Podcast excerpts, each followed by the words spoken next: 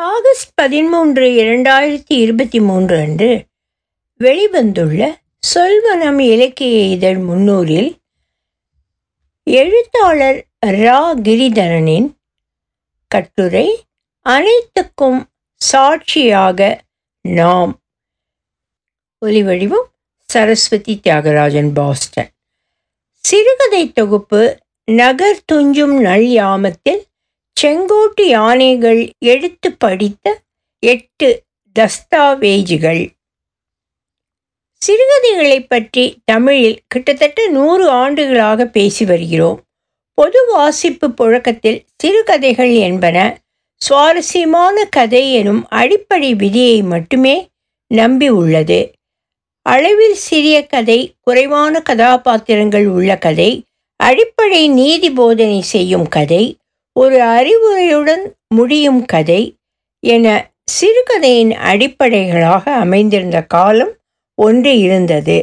இன்று நீதி போதனை அறிவுரை போன்றவையெல்லாம் சிறுகதையின் இயல்புக்குள் வருபவன அல்ல என்பதை ஆரம்பகட்ட வாசகர்கள் கூட அறிந்து கொண்டு விட்டனர். அதனால் தமிழில் முதல் சிறுகதை என சொல்லப்படும் வாவேசு அல்லது பாரதியார் கதைகள் சிறுகதை பரிணாம வளர்ச்சியில் மிக ஆரம்ப கால கட்டத்தை சுட்டி நிற்பவனவாக விமர்சகர்கள் கருதுகிறார்கள். அவை அன்றைய சமூக நிலையை சுட்டி நிற்கும் திசை கற்களாக நின்றுவிட்டன. அன்றிலிருந்து இன்று தமிழ் சிறுகதை வளர்ச்சி பற்றி வரைந்தால் அது சிறுக சிறுக கல்லை உளியால் தட்டி உள்ளிருக்கும் சிலை வெளிவரும் சித்திரமாக அமையும். ஒவ்வொரு காலகட்டமும் ஏதோ ஒரு விதத்தில் அதன் சாராம்சத்தை தன்னுள் ஒழித்து வைத்துள்ளது. பாரதியாரின் படைப்புகளை வாசிக்கும் ஒருவர் அரசர் காலத்தில் இருந்து ஜனநாயக காலம் அடைந்த தாவலின் சித்திரத்தை கண்டுகொள்ள முடியும். உலகளாவிய புது சிந்தனைகளை முன்வைத்து பேசிய முதல் தமிழரின் படைப்புகள் என்பதையும் உணர முடியும். கிட்டத்தட்ட அதே காலகட்டத்தில் எழுதிய வாவேசு ஐயர் அவர்கள் காலனிய ஆட்சியால் தொலைந்து போன பண்பாட்டு செல்வங்களை மீட்டு பேச தேவையான சிந்தனைகளை முன்வைக்கும் படைப்புகளை உருவாக்கினார். இருவரும் நீண்ட காலம் வாழ்ந்திருந்தால் ஒருவேளை தமிழில் நவீனத்துவமும் பின்னவீன நவ காலனிய யுகமும் ஒரே சமயத்தில் முதிர்ச்சி அடைந்திருக்கும். இன்று காலனிய யுக சிந்தனையிலிருந்து விடுபட நொண்டியடிக்கும் நிலை நமக்கு வந்திருக்காது. என சிந்திக்க தோன்றுகின்றது. இன்றைய தமிழ் சிறுகதைகள் சகல தரப்புகளிலிருந்தும் வெளிப்படும் அறமற்ற நிலைப்பாடுகளின் மீது வெளிச்சத்தை பாய்ச்சுகின்றது. அநீதியும் கீழான விழுமியங்களும் வாழ்வதற்கான உரிமை மறுக்கப்பட்டவர்களின் வாழ்வின் மீது காட்டும் வன்முறையை ஆவணப்படுத்தும் வரலாற்று காலத்தில் நாம் வாழ்கிறோம். யாருடைய பார்வையிலிருந்து நீதி என்பதும் வாழ உரிமை இல்லாததாக நம்பும் மக்கள் விரலை சுட்டி பழிகாட்டும் எதிரிகளை முன்வைப்பதும் இக்காலகட்டத்தின் வழித்தடங்கள். தனிநபர் மைய அணுகுமுறையான நவீனத்துவம் புரட்சிகரமான அறத்தை மறுதளித்தது. இன்றைய சிறுகதை உலகம் அடையாளங்களின் நியாயங்களை அறத்தின் மையமாக பார்க்கிறது. தனிநபர் இதற்கு அவசியமில்லை. சமூகமும் அதன் வெளிப்பாடுகளும் மட்டுமே அறத்தை இயக்கும் அச்சாணி. அதன் முக்கியமான இயங்கு நிலை அடையாளங்களை மையப்படுத்துகிறது. சமூக அடையாளங்களை பொதுமைப்படுத்துவது வழியாக அது வரலாற்றை நியாயப்படுத்த பார்க்கிறது. வரலாற்று நிகழ்வுகளுக்கான நியாயங்களை அது அடையாளங்களின் மைக்ரோ நகர்வுகளில் தேடுகிறது. இதற்குள் சிக்கிக்கொள்வதால் இன்றைய தமிழ் சிறுகதை பின்காலனிய மனநிலையில் இருந்து விடுபட்டதாக நினைத்து கொண்டு ஒரு புதுவித காலனிய மனநிலையை உருவாக்குகிறது. எக்காரணங்களால் மரபை நவீனத்துவம் உதாசீனம் செய்ததோ அதற்கு சமானமான காரணங்களால் பின் காலனித்துவமும் மரபை எதிர்க்கிறது.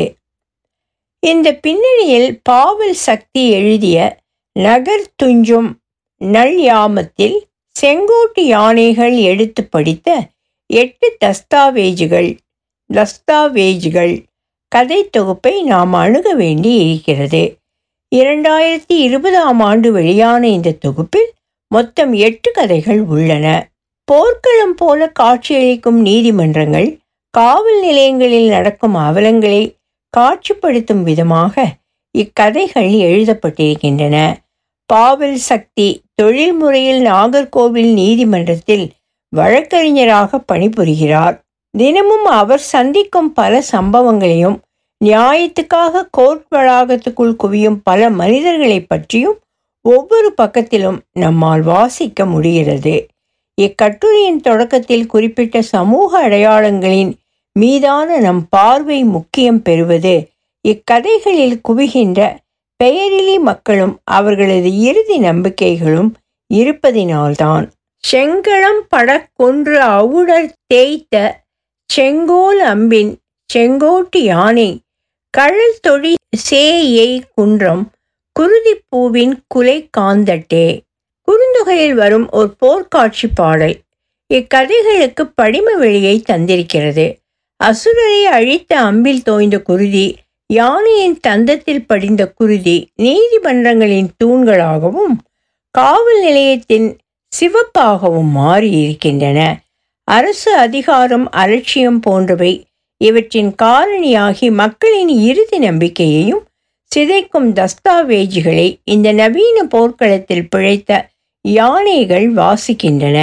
வீரம் எனும் விழுமியத்தை சுட்டிக்காட்ட எழுதப்பட்ட போர்க்காட்சி இக்கதைகளில் மேலதிகமான அர்த்தத்தை கொண்டுள்ளது.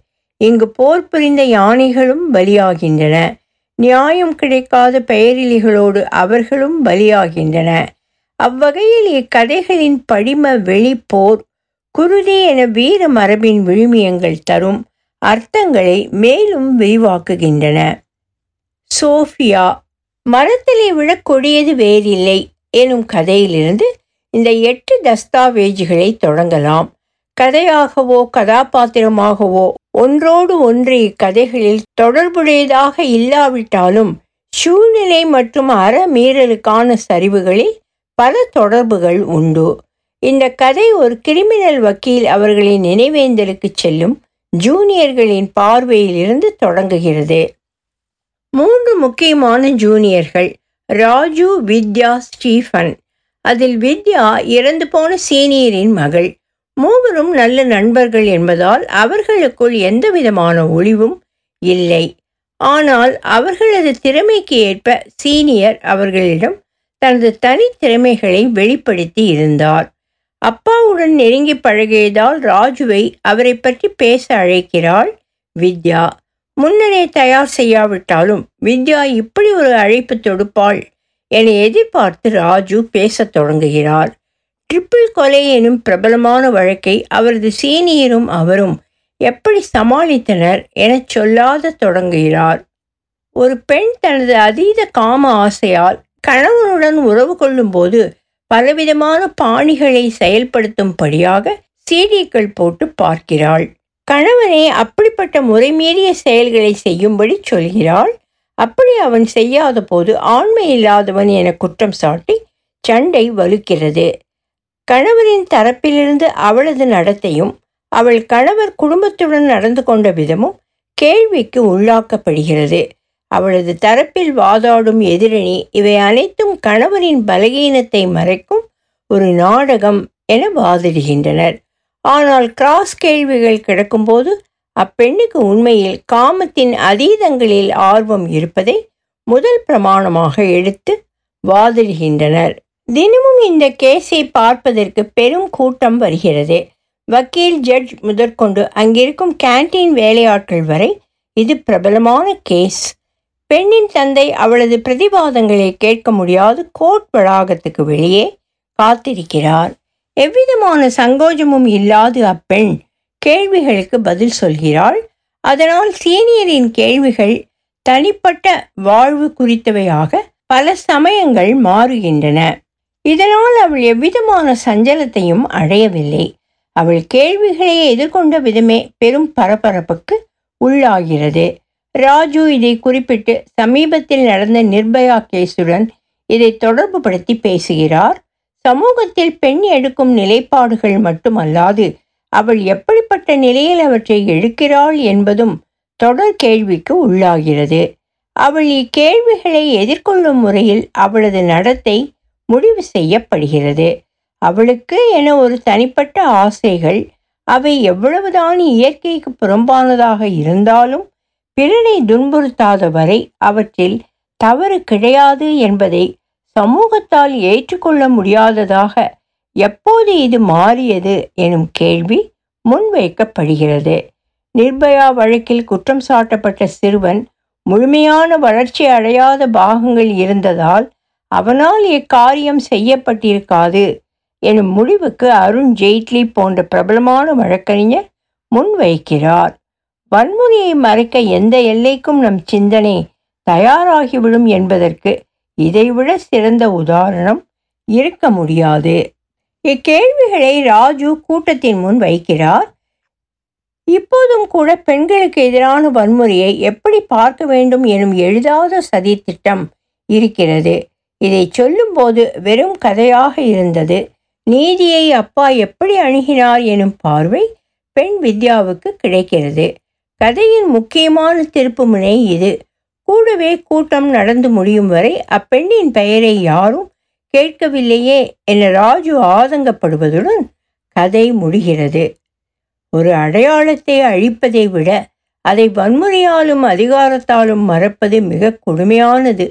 இது பெண்களுக்கு மட்டும்தான் நடக்கிறதா என்றால் இல்லை என உடனடியாக சொல்லிவிட முடியும். வரலாறு நெடுக அடையாளங்கள் அழிக்கப்பட்டு வந்ததற்கான தடயங்கள் பல உள்ளன. அதிகாரத்தை கோருவதற்காக அல்லது அழிப்பதற்காக என குறிப்பிட்ட சட்டகத்துக்குள் அதன் காரணிகளை அடைக்க முடியாது.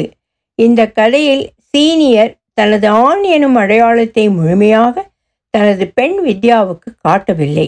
ஒரு விதத்தில் இது அடையாளத்தை மறைப்பதற்கான ஒரு வழிமுறையாகவும் நாம் எடுத்துக்கொள்ளலாம் அமீரின் நாட்குறிப்புகள். கொலைக்களத்து மாலை எனும் சிறுகதை இதன் வேறொரு வடிவை காட்டுகிறது. இது ஒரு காதல் கதை அல்லது சொல்லாமல் போன காதலின் கதை. வெளிப்படையான வன்முறை இல்லாவிட்டாலும் இக்கதையில் மறைமுக அதிகாரம் மதம் வடிவிலும் குடித்துவிட்டு வண்டி ஓட்டும் டிரைவர் வடிவிலும் வெளிப்படுகிறது. கதையில் ஒரு ஜூனியர் வக்கீல் நடத்தும் ஒரு இழப்பீடு வழக்கு. அதை நடத்தும் வக்கீலும் வழக்கு போடும் பெண்ணும் ஒரே கல்லூரியில் படித்தவர்கள். அப்பெண் காதலித்த அமீர் ஒரு தமிழ் ரசனையுள்ள கவிஞன். அவர்களுக்குள் இருக்கும் அழகான காதல் சொல்லப்படாமலேயே கடத்தப்படுகிறது.